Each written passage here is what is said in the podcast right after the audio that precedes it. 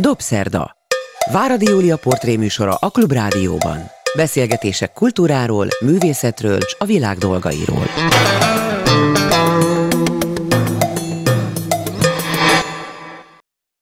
Jó estét kívánok! Ez a Dobszerda, én Váradi Júlia vagyok. Jó napot kívánok azoknak, akik vasárnap délben az ismétlésben hallgatják a műsorunkat, illetve azoknak, akik videón néznek bennünket. Virc Ágnes ül itt most velem. Virc Ágnesről már hallhattak a Klubrádió hallgatói, nem először van itt nálunk. Nálam első alkalommal itt a Dobszerdában, elég el nem ítélhető módon, pedig nagyon-nagyon klassz dolgokat csinál Virc Ágnes, és ezekről mindenképpen beszélnünk kell. Rövid bemutatás csak annyi, hogy eredetileg művészettörténész vagy, ugye jól mondom, Igen. de valamiért a művészettörténetből átmentél az emberek történetébe, méghozzá a gyerekekébe. A kettő összefüggött, majd erre kérlek, hogy utalj és magyarázd el, hogy ez hogy jött. És hát azt hiszem, olyasmivel foglalkozol, amivel nagyon-nagyon kevesen, világszép, ez a hívó szó, de miért is? Először fejtsük meg, hogy mi az a világszép alapítvány. Kik világszépek? Te, vagy a kikkel dolgozol? Bocsánat, egy nagyon hülye point mondok, sokkal, amikor bejelentkezem valahol, hogy világszép alapítvány, és úgy néznek rám, és akkor szoktam mondani, hogy a nácák is mondjuk a kollégák. De, hogy, hogy ők a világszépek. Ők a, nem, hát a világszépek az a, az a 150 gyerek, akivel, akivel dolgozunk, de ugyanúgy a kollégáink is, mert szerintünk mindenkiben ott van az a legszebb szép, ahogy a mesében is megtanultuk, meg egyáltalán szerintem tudnunk kéne. De vannak olyan gyerekek, akik nem úgy nőnek föl, hogy egy olyan tükröt kapnának, ami, ami ami természetes lenne egy szülőtől, vagy attól, aki őket neveli, hogy egy olyan tükörben néznek, ahol látják, hogy ők világszépek, és természetesen belső értékekről beszélek, mert a belső az aztán kiül az arcra is, és mindenhova. Tehát a valódi világszépek, és mi, mi azért vagyunk, hogy olyan gyerekeknek, akik nem a szü- akiket nem a szüleik nevelnek, hanem az állam gondoskodik róluk, vagy nem, hogy ezeknek a gyerekeknek olyan tükröt tudjunk mutatni, amiben ezt a világszépet látják, és elhiszik, hogy nekik is teli van lehetőségekkel az élet, és hogy ők is vihetik messzire. 150 gyerekről beszéltél. Szerinted Magyarországon hány olyan gyerek van, aki erre rászorul? A célcsoport 23 ezer, azt, ha azt mondom szigorúan, akik a gyermekvédelmi szakellátásban vannak, tehát akiket tényleg kiemeltek hivatalosan, és nem vérszerinti szüleik, hanem vagy gyerekotthonokban élnek, vagy nevelőszülőknél, 23 ezer. De az, hogy hány gyereknek lenne szükség egy ilyen tükörre, amiben megerősítést, és azt látja, hogy én világszép vagyok, ott sokkal magasabb lenne ez a szám, az biztos akkor majd azt nagyon alaposan el kéne magyarázod nekem, hogy hogy lesz a 23 ezerből 150, hogyan kerülnek hozzád, és akik nem, vagy hozzátok, és akik nem, azokkal mi van, meg akik már oda kerültek, azokkal utána mi lesz. Tehát ez egy nagyon kényes kérdés, gondolom a ti életetekben is ez az egyik legfontosabb. De először szerintem magyarázzuk el, hogy egyrészt mi is az, amiről beszélünk, hogy te ki vagy. Akkor fogják megérteni a hallgatók, hogyha tudják, hogy itt adott egy ember, aki fiatal korában a családból olyasmit kapott, ami a művészethez vezette elsősorban, és aztán onnan valahogy egy egészen más típusú művészet irányába keveredett. Elmondod az élettörténetedet? Szabad ilyet kérni? egyszer volt. Egyszer volt, volt, volt egyszer egy Megyes Ágnes, ugyanis a Virc Ágnes, ez a férjem neve, mert én úgy szocializálódtam már német férjem van, és az akkor 19 éves, amikor hozzámentem, természetes volt, hogy én akkor Virc Ágnes leszek, hogy Németországban ez lenni szokott. De rögtön Németországba De, mentél Magyarországról? Igen, 19 évesen Miért is mentél ott, el ilyen hamar? Miért rohantál ki innen? Mindenhova elmentem volna vele.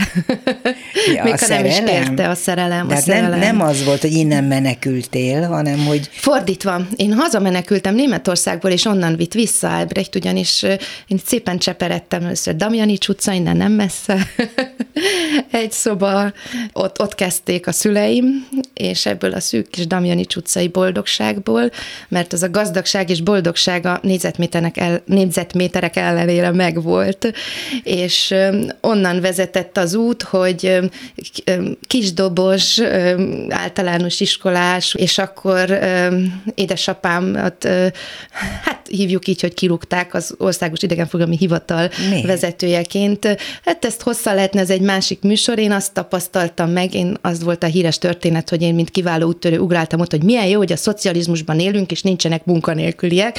De itt arról szólt, hogy öt nyelven beszélt, egy nagyon erős, azt teljesen objektíven nézve, és nem csak mint rajongó lánya, egy csodálatos szakember. 86-ban az, az az idő volt, amikor itt túl messze lehetett menni a szakmaisággal. És itt Ezt volt ma- mindenféle... mert tényleg érdekel, akkor viszont érdekel. tudjuk meg, hogy mi az oka annak, Ez hogy egy, az Nem tudom, hogy fel, mert biztos, hogy minden összetett, ezért nem akarok szakmailag belemenni, de az, hogy egyik napról a másikra, amikor az is lehetett volna, hogy kitüntetik, mert idehozta a nagy um, DLV, az a német um, szálloda szövetsége, vagy nagyon sok nyitást tett szakmailag, meg minden szempontból, és objektív sikerei voltak, és akkor egy... lehetett a háttérében? Nem fogjuk nem már, igazán. meg nem akarok senkire most már, én nem, innen, innen annyira nem távból nem érdemes. Jó, ez nagy csalódás Az a lényeg, hogy a egy családban. nagy csalódás volt édesapámnak egy, egy hatalmas törés, mert tényleg úgy ment be akkor a miniszterhez annó, hogy lehet, hogy kitüntetik, vagy miért hívta be január 1-én, és az lett, hogy akkor fel is út, le is út. Ez egy nagy törés volt a családunknak,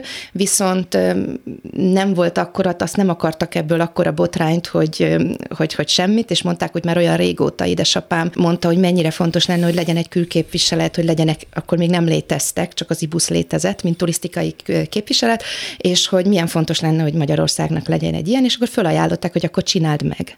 Külföldön? Külföldön, és akkor azt hiszem New York, Tokió és Frankfurt volt a lehetőség, Frankfurt a központja Németországban ezeknek a képviseleteknek, és mikor édesapám megtudta, hogy mi, a három lány erre nyitott lenne, hogy ez nekünk kaland és izgalmas, akkor azt mondta, hogy az volt az a pillanat, amikor azt mondta, akkor előre, és megcsináljuk. Három lány, és hogy így van kerültem. Korban van egy, én vagyok a közepes, ahogy mondani szoktam, tehát a középső, van egy nővérem, és van egy hugom, és így vagyunk hárman, és én 11 éves voltam, amikor ez a kaland elkezdődött, hogy, hogy Budapestről, ebből a világból, ebből a kisvilágból akkor már Ugocsa utca 60 négyzetméter, a lakótelepi 40 után, tehát így haladtunk előre, és ebből a számomra paradicsom és biztonságból egyszer csak 86-ban Németország, és ott kezdtem el úgy Németországban egy iskolába járni, egy gimnáziumba, hogy nem, nem értettem egy szót sem, mert én itt privát tanultunk mm. már, mivel édesapámnak is fontos volt a nyelvek, tehát az orosz mellett én már angolt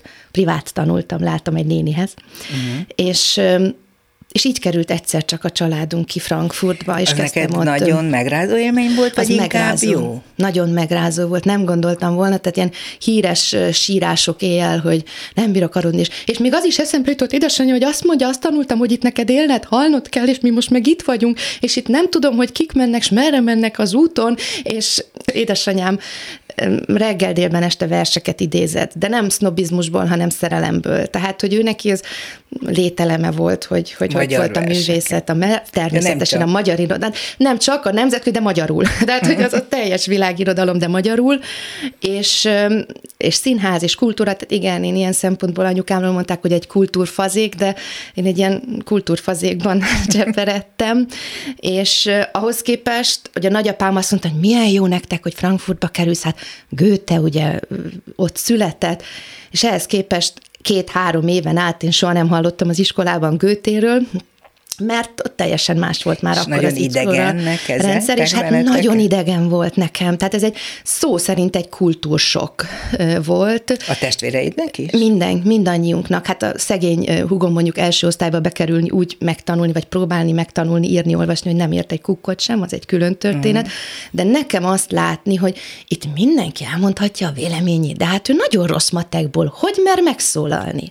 Mm. Mert mi úgy voltunk, tehát, hogy ezt, ezt akkor érti meg az ember, amikor egy természetes közegből kikerül, és hirtelen sokkolva van egy teljesen más kultúrától egy iskolában, hogy ezt soha nem felejtem el, hogy akkor a nagy pofával magyarázott az az egyik különben török származású lány, akit én a jegyei alapján Magyarországon nem álltam volna vele körülbelül szóval, vagy ha akkor azért, mert jótékonyságból. Tehát, mm. itt az volt a, a mentalitás, hogy csillagos ötös vagyunk, és akkor aki a tanárnéni kedvence, mert megfelel a tanárnéni, vagy nálunk ebben az esetben akkor csak tanárnéniaim voltak, tanárnéni elvárásainak, annak van létjogosultsága, De Tehát az, hogy itt bárki jobbra-balra bármit ő hozzáadjon, ez nekem teljesen hmm. idegen volt. Hát akkor megtanultál valamit azért Én éve, rengeteget, és csak utána vettem. Tehát én, én tomboltam ott, hogy miért nem versek, és, és soha nem felejtem el, amikor az első be kellett mutatni a kedvenc könyvünket, és csupa 11 éves körülöttem, és mindenki a poni kalandokat hozta be különböző verzióban, én meg jókait. ugye a jó kis NDK-s kiadásban, mert a jókaik vannak lefordítva, és az aranyemberből ö, olvastam szenvedélyesen, hogy senki nem értett semmit, mert se kiejtés, nem se semmit, tehát érthetetlen mm. volt, csak a nagy tűz volt bennem. onnan? Tehát Megijedtek tőlem, azt éreztem, hogy én ijesztő voltam mm. az én szenvedélyem, eleve ijesztő vagyok, azért néha kiengedem ezt a szenvedélyt, és a, ez akkor a németeknek, hogy ki ez a csaj, aki ezt az érthetetlen, de nagyon szenvedélyesen mondja, rossz németséggel. Uh-huh. Ebből kerültem oda, hogy hogy ott is megtaláltam a hangomat, és el tudtam mondani, hogy én miért Mennyi gondolom. Mennyi és érezted otthon magad? Három-négy év, akkor már ott is színjátszó szakkör, színházban, és ott is könyörögtem, hogy valami klasszikus, de drog témával foglalkoztunk, a Divelle, a nagyon érdekes könyv arról, hogy igazából hogyan működnek a diktatúrák, és tehát csupa olyan kortárs és aktuális dolgok, amire nekem idő kellett, és visszanézve látom, hogy micsoda nagy kincs volt. Az, hogy a Bild Zeitungot, a Bild újságot kellett elemezni irodalomórán, hogy hogyan manipulál a média, hogyan dolgozik, és ez több volt, mint Götét felmondani, hogy mit gondolt hát a költő. Ez így van, csak azt akkor még nem tudhattad. Hány évet töltöttetek Németországban? Hetet. Tehát a nagy lányjá válásod egész Úgyhogy én végig abszolút. Ott tehát tényleg ott szocializálódtam igazából utána. A művészethez hogy kerültél közel? Tehát az, hogy művészettörténész akartál lenni, ezt olvasom, vagy tudom is rólad, az, hogy Én jött? minden akartam, én elsősorban zseni akartam lenni, az volt az első kinyilatkoztatásom. Az egy jó pálya. Az egy jó, nagyon, nagyon jó pálya, nekem az a zseni, és ez a nem véletlenül, mert Prometheus, meg ilyen témány voltak aztán az egyetemen is, de én nekem nem egyértelmű volt, hogy, hogy melyik vonala legyen a művészetnek, mert mindig is festettem, rajzoltam, tehát az egy nagy szenvedélyem, ugyanúgy, és ott minden tanfolyamot, amit lehetett, elvégeztem Frankfurtban, emellett olasz és tehát komédiádiárt és színházba jártam, angol színház, német színházi társas, tehát mindenfele voltam, az is ott volt az életemben, és mellette meg borzasztóan érdekeltek a, borzasztóan érdekeltek a képek, tehát hogy maga a művészet történet is, és a minden zseppénzemből volt egy csodálatos kis sorozat, sorozat, amit az újságárusnál hetente vettem. Tehát, hogy fújtam már a, úgy azért a, nagy, a nagyokat, és, és böngésztem, és, és szenvedélyesen.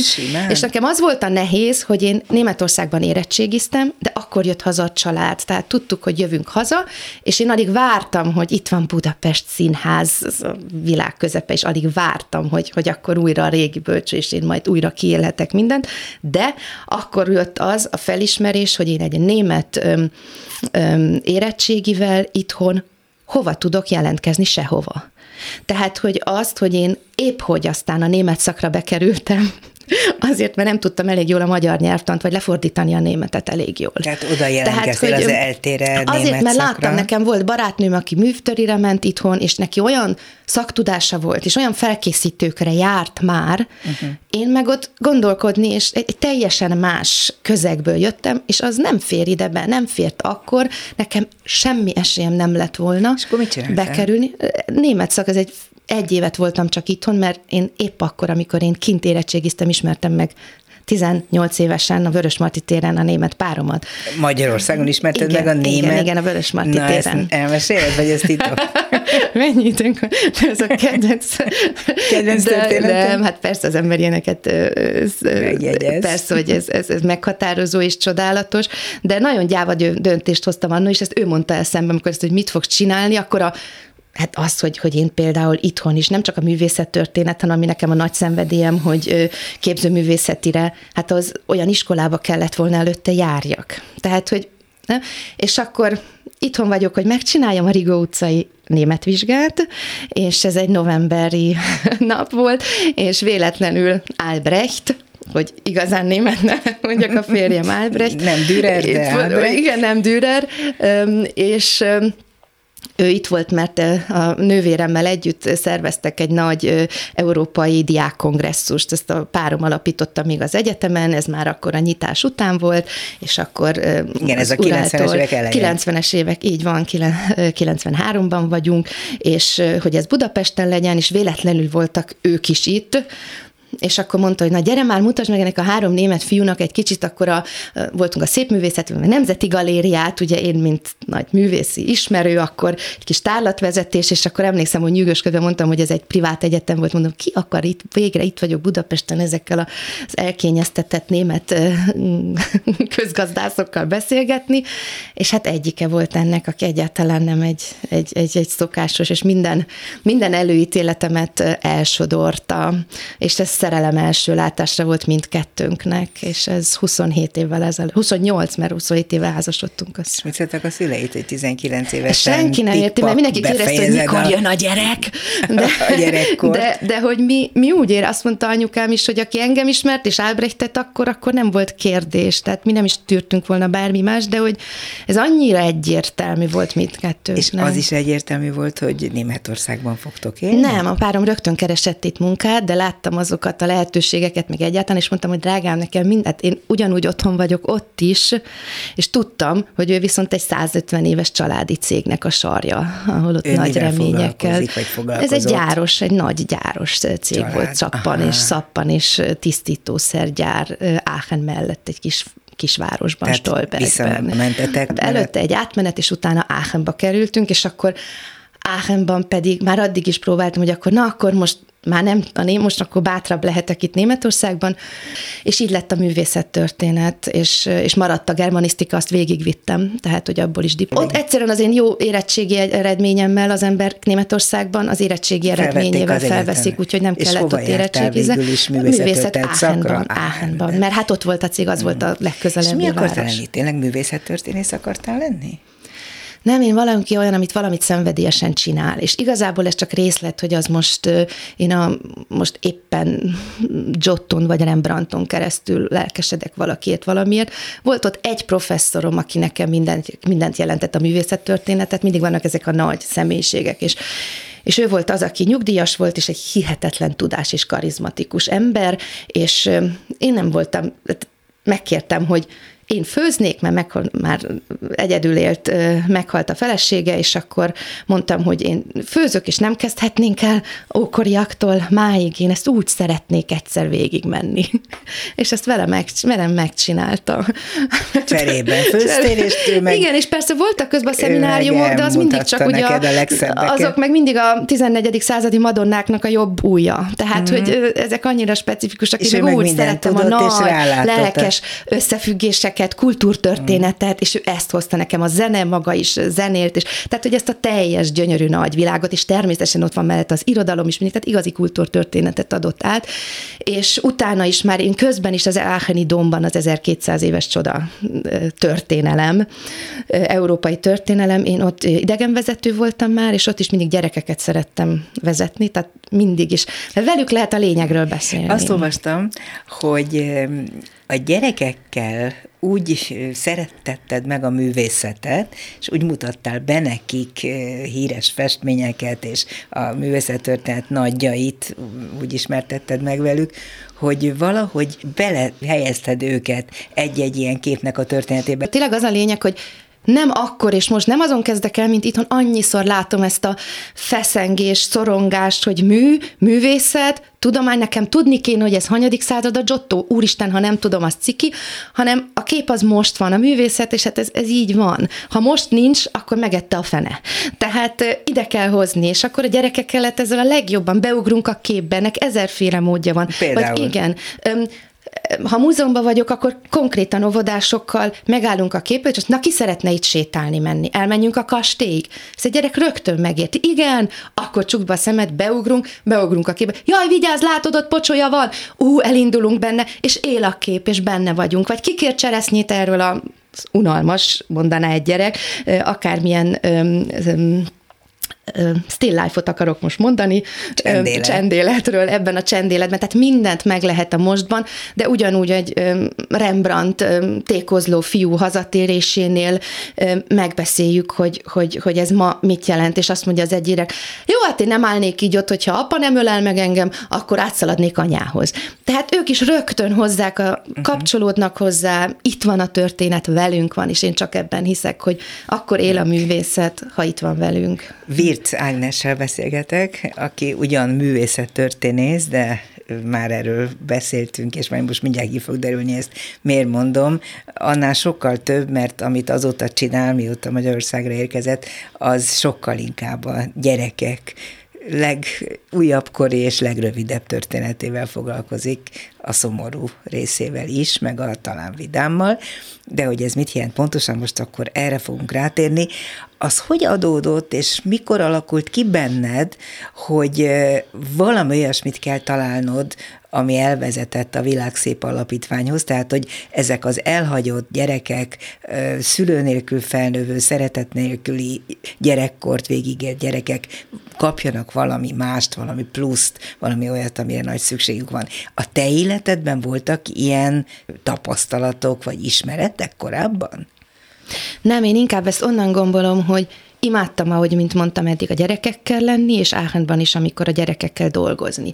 Egy, kettő pedig... Öm, én onnan gombolom ezt az egészet, vagy úgy próbálom levezetni, hogyha az emberben egy ekkora vulkán és optimizmus van, amit nekem dobtak, akkor öm, ezt olyan helyre kell vinni, ahol a legnagyobb szükség van rá. Én mindig ezt éreztem. Tehát azt éreztem magamban, hogy ha már ezt kaptam, és nekem ez nagy kihívás, mert nagy kihívás ilyen nagy vulkánokkal élni, ezért kell nekem festeni mellette, ezért kell, hogy, hogy, hogy ezt a rengeteg energiát le tudjam kötni, és úgy éreztem, hogy imádok gyerekekkel lenni egy. Ezért oda kell vigyem, ahol talán a legkiszolgáltatottabbak vannak, és nem azért, hogy most ö, szuperlatívokban beszéljek, de nem tudtam szörnyebb szituációt elképzelni, mint hogy megtudtam és tudtam arról, hogy milyen lehet az, ha valakit kivesznek a családból, és lehet, hogy ott a brutális bántalmazás volt, lehet, hogy ott bármi más volt, de egyszer csak teljesen hely nélkül, gyökerek nélkül lenni, és a teljes kiszolgáltatottságban lenni, én ennél szörnyebbet nem tudtam elképzelni, és úgy éreztem, ez olyan vágy volt bennem, hogy, hogy én ott szeretnék lenni, és fogalmam sincs, hogy még nem tudom, mit mondok majd nem én, de úgy sejtem, örömhírt hoztam én Karintival idézve. A saját gyerekeid akkor már voltak, amikor nem, ez nagyon az sokáig vártunk. Itt jön egy, igen, itt jön egy ö, ö, személyes történet, ami biztos, hogy belejátszott, hogy a férjemmel ugye hatalmas szerelem, és akkor hú, nekünk focipályányi gyerekünk lesz, és akkor hosszan nem lett gyerekünk, tíz évig vártunk, és akkor tudtuk, hogy nekem mi útunk az örökbefogadás lesz, minden papír megvolt, és aztán lettem spontán terhes. De ez alatt az ember belelátott természetesen, mivel ezt a kurzust még akkor kint éltünk, és ezt itt Magyarországon végeztük el. Az örökbefogadáshoz, az örökbefogadás, aki így van, a tudja, kell egy nagyon komoly Így van, így van, ami egy nagyszerű, végezni. nagyon fontos és jó élmény volt mindkettőnknek, és akkor jött az életünkben az, hogy, hogy Albrecht ezt a 150 éves családi cégnek a hátat fordított, mert egyik reggel azt mondta, hogy na idáig és nem tovább. Tehát, hogy ott a nagybácsikkal nem tudott igazából úgy kijönni, hogy az a cégnek és mindenkinek is saját magunknak a legjobb lett volna, akkor azt mondta, hogy erre nem tesszük fel az életünket, drágám. Ami egy nagyon modern elképzelés volt egy ilyen tradicionális Szóval cégnél. a nagy család. Úgyhogy ez egy hatalmas, az, az egy hatalmas vihar család, volt, igen. de én imádom az én drága férjemben, neki olyan erős belső iránytűje van, hogy az nincs az a 150 év, vagy bármi, ha ő ne azt mondja, de így egyik reggel, hogy akkor eddig volt. És Nem akkor, mentetek tönkre ebbe? és nem, olyan nagy, ö, nagy kihívás volt, és nem tudtuk, hogy mi lesz a vége, nem tudtuk akkor még, hogy családon belül el tudja adni a részvényeit, és innen jöttek anyagi lehetőségeink. És akkor a párom mondta azt Albrecht, hogy és akkor Magyarországra, mert én úgy szeretem ott egy családodat, és, és hogy ez, mert mindenki kérdezte, hogy miért jön valaki, és akkor itt jövünk vissza az első kérdésedre, még hogy visszatérni Magyarországra, tehát én nem El- elmentem, hanem én, én visszajöttem Visszajöttél, kétszer, egyszer Frankfurtból. és mindig vágytál és vissza? Újra. Tehát benned volt Másodszorra egy elsőre vágy? nagyon, másodszorra egyáltalán nem, mert én addigra Aachenban um, otthon voltál. Lubickoltam abban, hogy ott volt akkor 60 gyerek körülöttem, akikkel az Aachen idegenvezetőknek képeztem, tehát volt már saját projektjeim, kiállítást szerveztem, tehát sok mindent csináltam. Fantasztikus És vagy. ebből egy könyvet írtam meg, tehát hogy ott, ott volt már egy, egy identitásom, volt egy másik, egy Virc Ágnes. aztán terhes Áhenben, És vagy ahhoz nem, már az út közben, tehát majdnem igen, mondjuk uh-huh. így, hogy igen, és akkor Anna Máriával a szívem alatt jöttünk, és tényleg úgy, hogy utolsó pár hónap mielőtt szültem, és itt szültem meg a Sotén Amát, Anna Máriát, a lányunkat, és ez volt 15 évvel ezelőtt, nem most 15 éves, uh-huh. és, és akkor tudtuk, hogy jó, akkor nem csak ez a brutális energia van, hanem itt van egy anyagi lehetőség és felelősség is. Uh-huh. És akkor rögtön tudtuk, hogy alapítvány lesz, rögtön tudtuk, hogy állami gondoskodásban élő gyerekekért, és akkor itt volt a nagy kérdés, hogy de hogyan segít az ember okosan? És nem, tehát abszolút tapasztalati tanuláson keresztül mentünk át. Nagyon érdekes, hogy spontán azt mondtuk, hogy kell egy hely. De ez minden szakmaiság vagy átgondolás nélkül De az hogy volt az elképzelés, hely, hogy az is az, egy hogy a gyerekeknek, kérdés. hogy jöjjenek először táborozni, ezt mondtuk, és van Palóznakon egy csodálatos, ez lett a mese központ, mert különben mesékkel is foglalkozik a módszertárunkban, ott van a mese Az is, egész mint fontos. épül, a mesével ugye? kezdődött, a mesével kezdődött, csak azóta kinőttük magunkat, és az első, amit mindig hangsúlyozok, hogy mesével kezdődött, de soha nem a módszertan van középen, de mindig a gyerek. És a gyereknek ugye nem mindig, hanem nagyon sok másféle módszertan is kell köré, amiket aztán lassan köré raktunk, de először táboroztattunk három éven keresztül, azt lehet mondani, hogy tényleg így szórt, szétszórtan megismertük, hogy mi az, hogy gyermekvédelmi szakellátás, Hogy? mi az, hogy Hogy sikerült ebbe úgy, hogy, úgy, hogy akkoriban megkérdeztük, hogy na kik jöjjenek, mert azt tudtuk a célcsoportot, hogy gyermekvédelmi szakellátás, tehát vagy gyerekotthonban, vagy nevelőszülén élő gyerekek, ezért jöttek a TEGYESZ, a fővárosi, akkoriban még területi gyermekvédelmi szolgálattól, nevelőszülőktől gyerekek, jöttek leányanyák. Én is egy picit beleláttam ebbe a dologban, nem is egyszer. Magyarországon borzalmas állapotok vannak, ezt ugye aláírod mm. te, aki ezzel komolyabban mm. foglalkozol, ami a gyermekvédelmet illeti. Hát nagyon sok rossz tapasztalat Igen. van. És van egyfajta bürokratikus szigorúság ebben az ügyben, aminek van is oka, meg magyarázható is nyilván, de van, amikor teljesen értelmetlenül szorítanak ki embereket olyan helyzetekből, amelyek jók lennének nekik.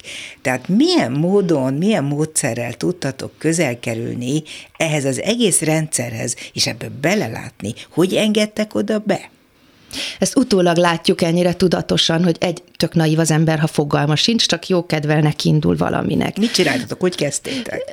Úgy, hogy meghívtuk a gyerekeket táborba, és ez volt a kulcsa. Az ember, ha táboroztatni visz, ez segítség. Tehát nem az szóltatok, otthonba hogy- megyek. hogy a a gyerek- akkoriban főnököknek, hogy kövat tudunk menni, és azt mondtuk, itt van egy táboroztató hely, van egy jó koncepciónk a mesén keresztül, és tíz napra elhívnánk táborba ingyen 16-18 gyereket. Ki választotta ki őket?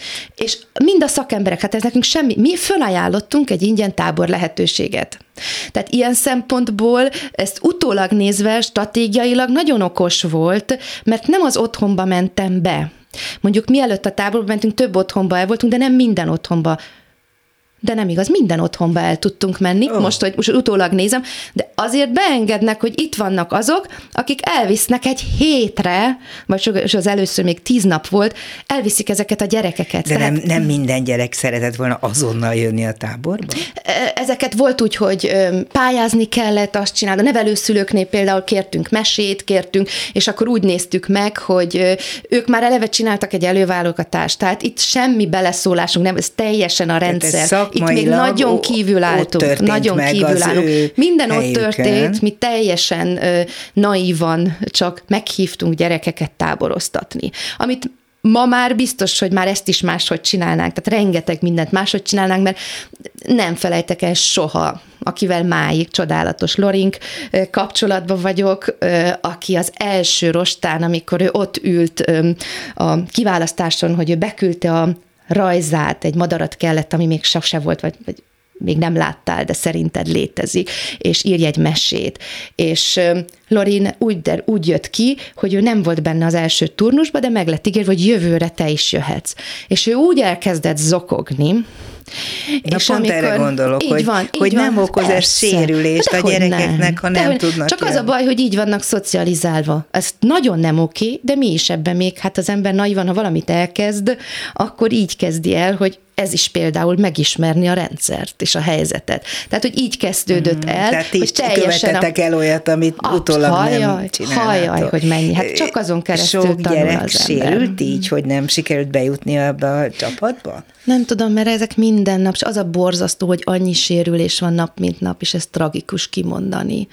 Hogy ez ahhoz képest viszont az egész létünknek a rugója az, hogy nem a 23 ezerre, nem az összes afrikai gyerekre gondolok, aki percenként hányan hal, meg milyen szituációban, akkor abba, tehát hogyha elkezdek Istent lenni, vagy mert hogyha elkezdek ebbe a szerepbe belekerülni, abból csak ki lehet égni, mert képtelenség. Persze. Én Ágnes vagyok, van egy kollégát, 30-an vagyunk, tehát ugye nőttünk most már 30-an, de hogy azt mondani, és itt van a mi legfontosabb mottónk, hogy egy gyerek, egy egész világ.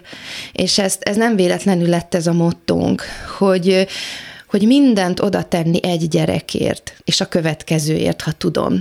És nem azon, tehát minden csepp, amit többet oda tudok tenni, és tükröt tudok lenni, nem tudom az egész rendszert megreformálni, megfordítani. Ha megpróbálok, abba lehet kiégni, ha olyan feladatokat teszünk magunk elé, vagy olyan szerepben vagyunk, amire vagy nem vagyunk alkalmasak, vagy képtelenség azon változtatni.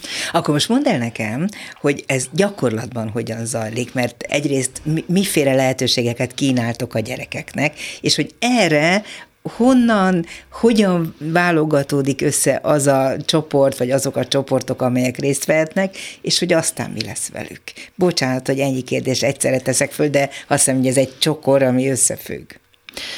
Mára úgy tanultunk meg ezt úgy tanultuk meg ezt jobban csinálni, vagy úgy tisztult le, hogy öt gyerekotthonnal vagyunk kapcsolatban. Tehát öt partner gyerekotthonunk van, őket ti kerestétek fel, vagy ők jutottak először, el hozzátok? Először nyolc évvel ezelőtt volt az első csoport egy gyerek otthonból, aki ők kerestek föl véletlenül, azóta nálunk táboroznak már az, meg a másik gyerek otthon, tehát hogy így alakult, is tejre, organikusan ö, ö, alakult ez, de most ez nagyon szigorúan csak ők öten vannak, és ö, ez egy kb. 120 gyerek, és majd mondom, hogy miért 150 gyerekkel foglalkozunk, mert az a szabály, hogy aki ebbe a gyerek otthonba bekerül, az világszép és annak minden öt gyerek otthonba lépő, tehát nem válogatunk onnantól kezdve, hanem ahogy az élet dobja, a véletlen az, hogy kikerül bele be abba a gyerek otthonba, onnantól kezdve ott állunk, az otthon köré állva, mint egy készen állva a hálónkkal, a lehetőségekkel, amiket felkínálunk.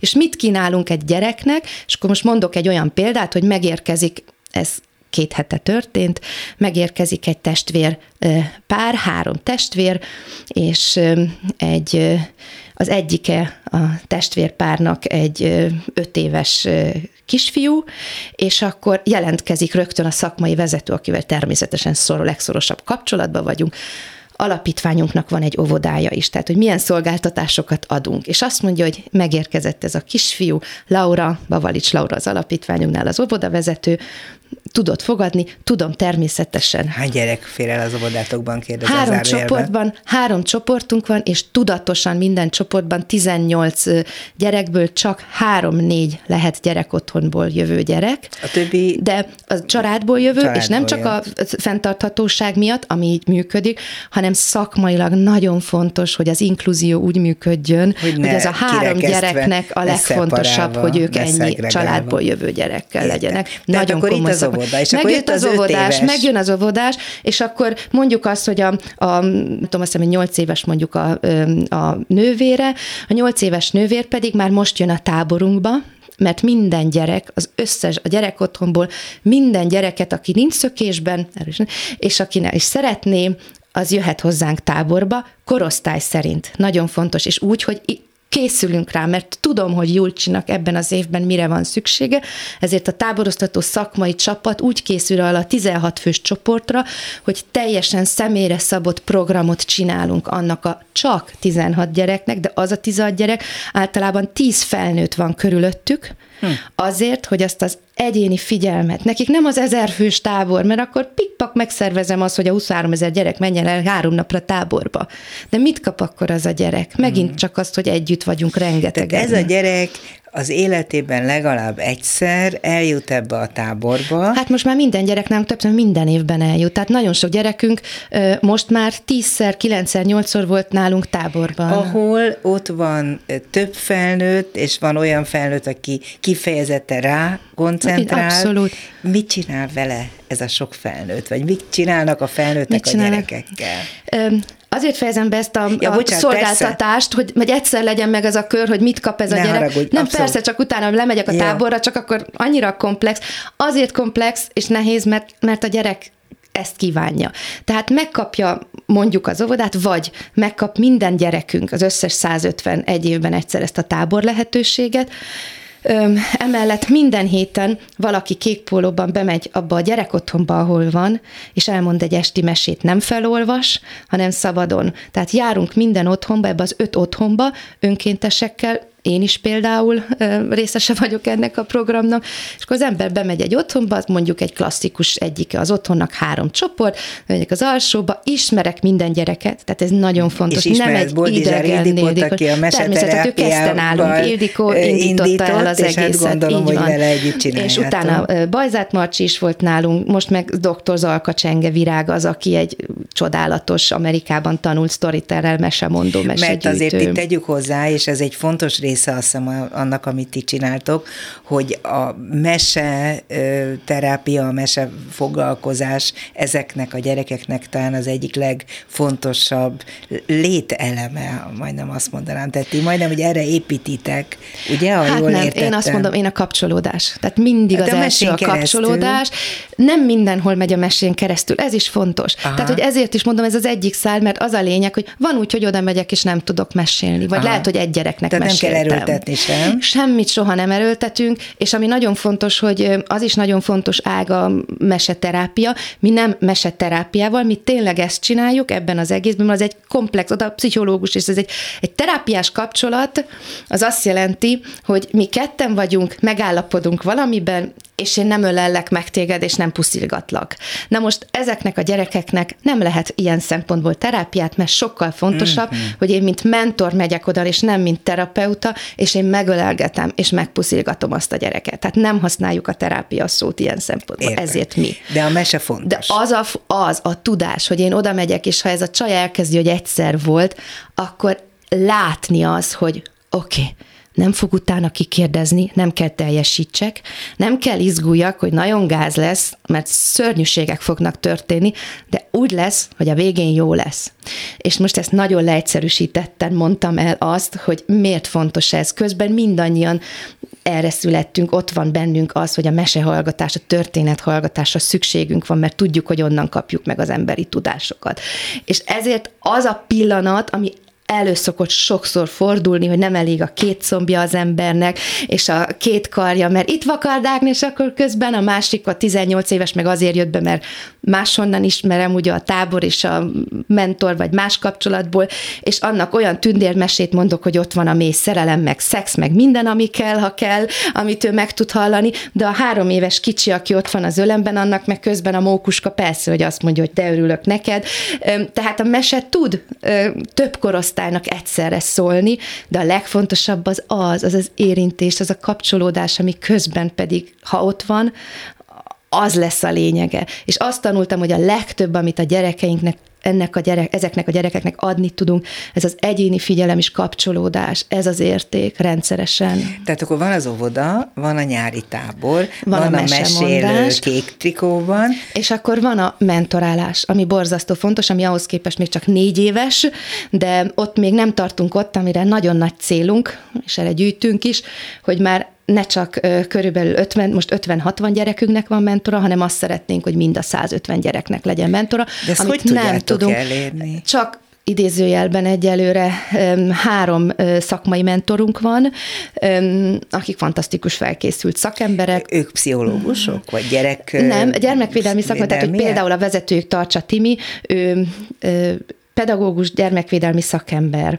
És tehát, hogy erre képzett, ő volt gyerek otthonban is nevelő, ami egy hihetetlen nagy előny, ugye, hogy is ennyire ismeri a terepet, és ő az a csodálatos, csupa optimista, okos, fantasztikus ember, aki, mert hogy tehát nagyon fontos olyan embereket, szakember találni, aki nem a sajnálaton keresztül jön, vagy nem azon, hogy jaj, megszakad a szívem, és minden alkalommal sírok, és az is tök oké lenne, mindenkinek szíve joga, hanem aki arra alkalmas, hogy ugyanezt a jó kedvet és optimizmust viszi oda, mert a gyereknek erre van szüksége, és ezt a tükröt, hogy jaj, de jó, hogy itt vagy, én rád vártam. Uh-huh. És ők képzi, ő csinálja azt a képzést, hogy minden évben ősszel körülbelül 12-15 új önkéntes mentort tudunk kiképezni. Ez egy nagyon komoly szakmai képzés és kiválasztás. Tehát nem csak mentorokat választotok, hanem őket képzitek Nagyon komoly, és utána nagyon szigorú szupervízió van, mert ez egy, hát igenis nagyon erős lelki terhelés lehet, ha valaki nem jól csinálja.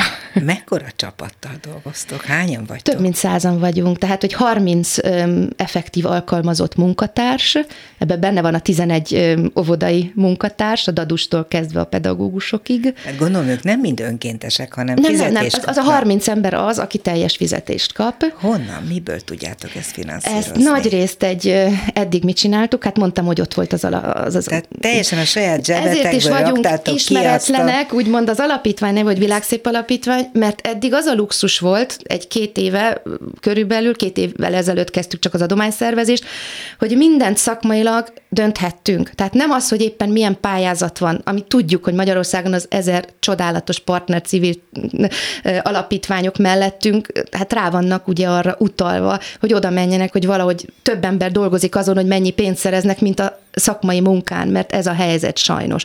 Nekünk az a brutális luxusunk volt, hogy hogyha valami nem jött be szakmailag, láttuk, hogy nem lehet egy otthonban foglalkozást csinálni, akkor holnap változtattunk, mert nem kellett egy végigvinni egy pályázatot. Tehát saját döntést Tehát teljesen minden saját, tehát egy nagyon erős mert a szakmai tudás. vittétek Így bele van, egy teljes, nagyon erős szakmai tudást gyűlt össze, és mostanra viszont, amit mi nem gondoltunk a párommal, akkora és olyan erős szervezet, lett, szervezet lettünk szakmailag, és elkötelezettek ezért a 150 gyerekért, hogy, hogy most kell elkezdjük megtanulni, hogy mit jelent az, hogy adományszerzés, hogy, hogy, hogy segítsetek, hogy álljatok mellénk, mi megígérjük, mi mi megmutattuk, hogy tudunk valamit szakmailag, mi ott vagyunk a gyerek mellett, és hosszan ott maradunk. De az volt az érzésem egy múltkori találkozásunk alkalmával, hogy eléggé nyitottak az emberek arra, hogy adományozzanak ilyen helyzetekben, sőt, az az esemény az éppen egy olyan volt, amiről mindenképpen akarnék röviden beszélni,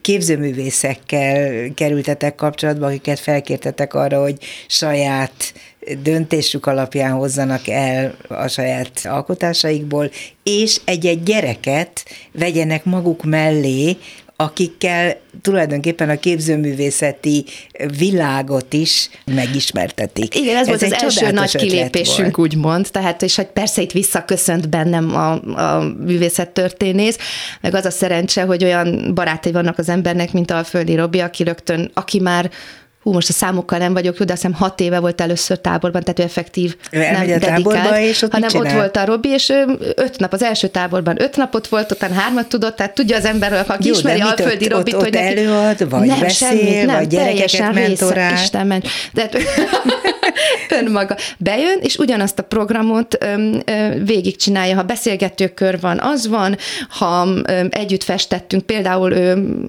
csodálatosan még máig is meg lehet tekinteni a hát Robi és már, is, mint de... festőművész is, a gyerekekkel együtt éltek ki, ezeket a kézzel kellett festeni a falakra, és ott masszatolt együtt a gyerekekkel, de sokkal fontosabb volt, ami a legtöbb, amit az ember adhat, az önmaga.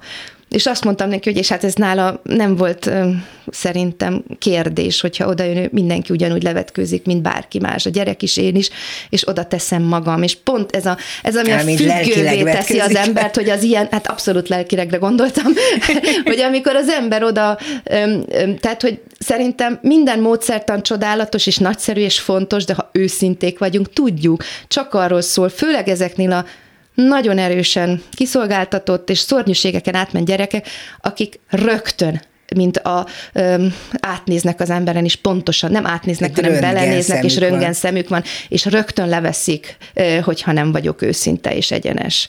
És ehhez olyan partnerek kellnek. Tehát Robi régóta ismerte nagyon sok gyerekünket is ismeri, azóta is, a bármi kell segít, vagy, vagy ott van. Csodás. És akkor mondtam neki, ez közös szenvedélyünk ugye a művészet, és mondtam, hogy én nek pénzt kell gyűjtsek, de én nem tudok másként, mint hogy abból is, a projektből is érték szülessen. És én úgy érzem, hogy ahhoz, hogy én pénzt tudjak gyűjteni ezekért a gyerekekért, először a társadalomnak meg kell ismerni, hogy kik ezek a gyerekek, mert alig van olyan kisebbség szerintem, ahol ennyi előítélet lenne, csodálatos baráti körömben is, nagyon sokan még két év után is azt kérdezik, ezek a szegény kis árvák. Nem, nem árvák. Vagy, ó, nem mindegyik roma. Nem. Tehát, hogy a, körülbelül a szőke árva kislány és a roma bűnöző fióka között mozgunk ö, a skálán. Tehát Az fogalma sincs az tekintve. embereknek, hogy mit jelent ma Magyarországon egy gyerek otthonban, vagy egy nevelőszülőnél lenni, aki nem örökbefogadó szülő. Miért nem lehet minden gyereket örökbefogadni, és, és, és.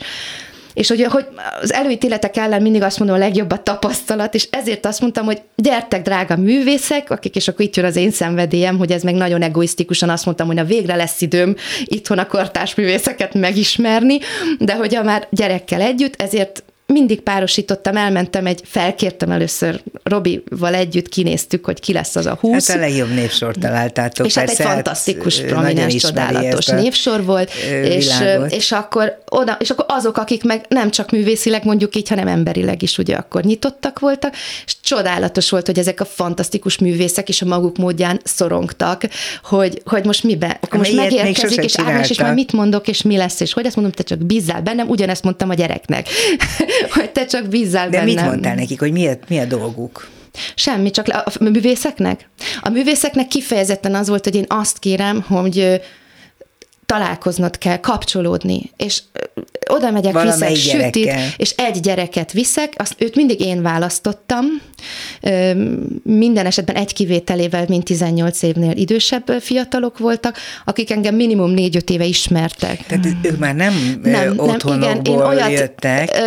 utógondozó otthonokból nagyon sok, mert ők még ugyanúgy otthonokban, de hogy minden elmúlt vannak 18... a, a fiatalok utógondozásban? Hú, ez egy hatalmas nagy téma. Üm, igazából ameddig tanulnak, lehetnek, vagy pedig olyan munkaviszonyuk van, de kevés a hely, és nem Ah. túl ideális.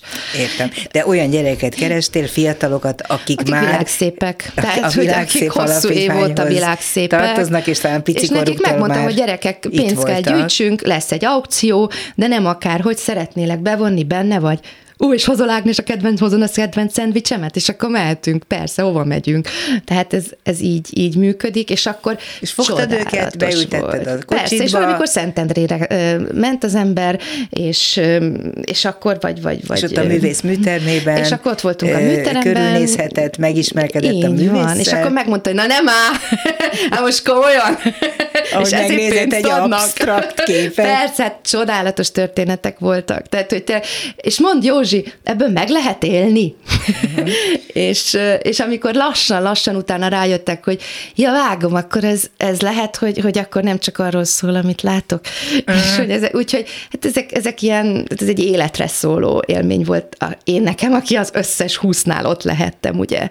És, és akkor azt csináltuk, hogy mindig azáltal inspirálva született egy kép. Tehát legtöbb esetben akkor utána, volt, aki um, Bukta Imre megfestette az egyik lányt egy portréban, Robi egy olyan képet csinált, ami kifejezetten ahhoz az ő történetükhöz szólt, ahhoz a fiúz, akit őt előtte négy-öt éve egy táborban uh, ismert meg, és a panka kutyájával összekapcsolva, hogy minden kép személyes volt, és minden kép mögött volt egy Nem hiszem, a történet. Barabás Zsófi egy valahogy egy kisgyerekes anyával Így van, került így van, ahol most születik a második baba. Na? Születik a másik baba, de ő is egy utógondozott, Így van, így van, így van, állami így gondozásból így került van, lány így volt, van, és így van. rettenten összebarátkoztak. Igen, és ezek, tehát ezek gyönyörű, gyönyörű dolgok voltak, és ah, nem tudom jobban mondani, mint hogy ezek a művészek példát mutattak egy kicsit, hogy milyen egyszerű lenne, hogyha ha próbálunk kapcsolódni és rá, rácsodálkozni a, A másikra. mi lett? 50 millió. Ja, 50 nem millió. csak erre gondoltam. De nem, tehát ez nekünk borzasztó De fontos. Megmaradtak a kapcsolatok? És, és sok kapcsolat megy tovább, sőt, például mondjuk egy, egy példát mondjak, mert nagyon nehéz, mert rengetegről tudnék beszélni, de az idő szűkös, de például Nádler István egy olyan fiatalal találkozott, én ilyet nagyon sokat dolgoztam gyerekkel, nagyon sokat dolgoztam művészekkel, művészettörténettel, de ilyet még soha az életemben nem tapasztaltam, hogy bementünk a Pista műtermébe, és hogy ott elkezdte az absztrakt képeket mutatni, és ez a fiú úgy élte, úgy élte, soha az életében nem találkozott ilyen képekkel, semmi előtudás nem volt, és egy bizonyos képnél elsírta magát, hogy hmm. ilyen nincs, de egyszerre sírt körülbelül Nádler István és ez a fiú, ahogy ők örültek, és értették, ők mind a ketten értették azt a képet. És a második alkalommal, amikor az ő képét hozta el, és azt mondta, hogy és Ágnes, én kitaláltam, hogy én úgy fogom ezt megköszönni, hogy én is kitaláltam, hogy hogy festem meg ugyanezt az érzést, ami bennem van, és amit én ismerek. És ez a fiú elkezdett festeni, és hogy ott látom őket a földön, ezt a, ezt a 19 éves fiatalembert, és, és Nádler Istvánt ugyanúgy térdelni. Igen, és ott térdeltek lelkesedve, és nézték, és elemezték a képeket. Ez az életben nem felejti el az ember, és máig tartják a kapcsolatot. Gondolom, még száz ilyen történetet tudnál mesélni. Most ebben a pillanatban hol tart ez a dolog? Tehát van-e valami fejlődési lehetőség? Mert összeszorul az ember szíve, amíg mégiscsak, amikor a 23 ezer versus 150-et elgondolja, hogy és a többi, meg azok, akikre nem jut elég idő, és így tovább. Tehát ha ez ennyire növekszik ez a ti csodálatos, hajdan elképzelt és mára megvalósult alapítványotok, akkor lehet ezzel még tovább lépni, terjeszkedni, nagyobb hálót borítani ezekre a gyerekekre? Szerintem sok ö, kicsi kell egymás mellett, mert akkor tud személyes maradni, és ezt stratégiailag mi leírtuk, hogy nem akarunk nagyobbak lenni, tehát ez a 150 gyerek inkább sűrűbb lenni, tehát hogy még intenzívebben. Most van egy nagy álmunk, egy utógondozói projekt, ahol azoknak a gyerekeiknek, ahol látjuk, hogy nem tudjuk hova tenni, vagy 22 évesen egyszer csak látjuk, hogy úristen az utcára fog kerülni, tehát most ebbe vagyunk nagyon benne, ilyen Ez témák. Tehát a célunk az tényleg a mi alapítványunk az, aki az óvodától az utógondozóig vagyunk a gyerekkel. És ha ezt jól megcsináljuk, és utána van arra kapacitásunk és lehetőségünk, hogy ezt továbbadjuk, ezt a tudást, és csinálja már más ugyanígy, és annak egy másik csapatnak kell lenni, aki ugyanilyen kicsi és személyes marad. Mert az a lényege, hogy itt nálunk bármelyik gyerek, én nem felejtem el, mentem apósom temetésére, amikor rám szól az egyik gyerek, aki tíz éve ismertem, hogy Ágnes gáz volt, ezért drog, nem tudom, kórházban, és mondtam neki, hogy drága, úton vagyok, nem tudom, de Timi hív. Tehát, hogy az a lényeg, hogy bárkit a csapatban szólíthattam, és ő ismeri Timit is mert ha nem ismeri, annyi gyerekem volt, hogy durvákat mondjak, amikor a prostitúcióból próbálom újra visszacsalogatni, amit tudjuk, hogy mennyire szinte lehetetlen, és, és el kell tudni és van engedni. ilyen típusú Persze. siker. És akkor van olyan, most például, aki már majdnem egy éve nem ment vissza. És itt van nekünk a, a felelősségünk és a lehetőség, és nem magunkat fényezve, hanem a hosszú távú kapcsolódás miatt. Tehát akkor tud működni a kamaszkor és később jövő nagy tragédiák, és, és, és a hajléktalanság, és, és, és. Elkerülése. Ha, ha megalapoztam hosszú távú kapcsolatokkal, akkor lehet esélyem, nincs semmire garancia, de esélyem csak akkor van, ha hosszú távon már felépítettem valamit, és ezt kis csapatokkal lehetne, mm és ha megértjük, hogy egy traumatizált gyerek már annyira tudja, az egész tudomány már minden rég tudja, de még messze nem érkezett meg, sem a Magyarországon, sem máshol sem, a pedagógiában, az oktatásban, hogy hogyan kéne fordulni egy olyan gyerekhez, aki ilyen traumákon ment át, ugyanis másképp, mint ahogy tesszük. Mielőtt még befejeznénk ezt a beszélgetést, el kell, hogy mondjam, hogy én láttam egy filmet, egy dokumentumfilmet, ami a ti alapítványotokról készült, és amiben tulajdonképpen benne van mindaz, amit te most elmondtál. Én azt ajánlom, hogy ezt aki tudja nézze meg, mert abból meg lehet érteni, hogy mi mozgat benneteket, és hogy milyen irányt vesz az, amit csináltok, mert azt is mondom, és lehet, hogy ez nem hangzik jól, hogy végtelen sok a rossz tapasztalat, és olyan szkeptikusak vagyunk, minden ilyen nagy elánnal elinduló segítséget halva vagy látva, és ez a film bizonyítja, hogy ti talán azok nagyon kevesek közé tartoztok, akik fenntartottátok ugyanazt a lelkesedést, sőt, még talán tovább is vittétek. A filmet hol és mikor lehet látni? Kalmár Juditnak köszönhetően, aki a filmnek a producere és rendezője, aki kezdetektől ismeri az alapítványt, ez hozzá kell tenni. Tehát évek óta kért, hogy ezt nagyon szeretné már megcsinálni. Ez ő engedélyével most fönt van a Világszép Alapítvány YouTube csatornáján, de leszünk az Ördögkatlan Fesztiválon, meg vagy több olyan fesztiválon is jelen leszünk, úgyhogy örülünk annak, ha, ha megnézik a filmet. Virc Ágnes volt a vendégem, a vendégem a Dobszerdában, aki azon kívül, vagy amellett, vagy azzal együtt, hogy művészettörténész, világszép, mert olyan dolgot csinál, amit abszolút világszépnek lehet lehet nevezni. A mai műsorban Csorba László, Lantos Dániel, Pálinkás János és Lantai Miklós segített. Köszönöm szépen az ő segítségüket. A, a műsorunkat meghallgathatják az ismétlésben vasárnap délben 12-kor, valamint videón is megnézhetnek bennünket, hogy ki is az az ember, aki ilyen csodálatos dolgokat csinál. Virc Ágnest megismerhetik, a honlapunkat is nézzék. A szerkesztő műsorvezető Váradi Júlia volt. Köszönöm szépen a figyelmüket. Viszont hallásra! Dobszerda. A világ dolgairól beszélgetett vendégével Váradi Júlia.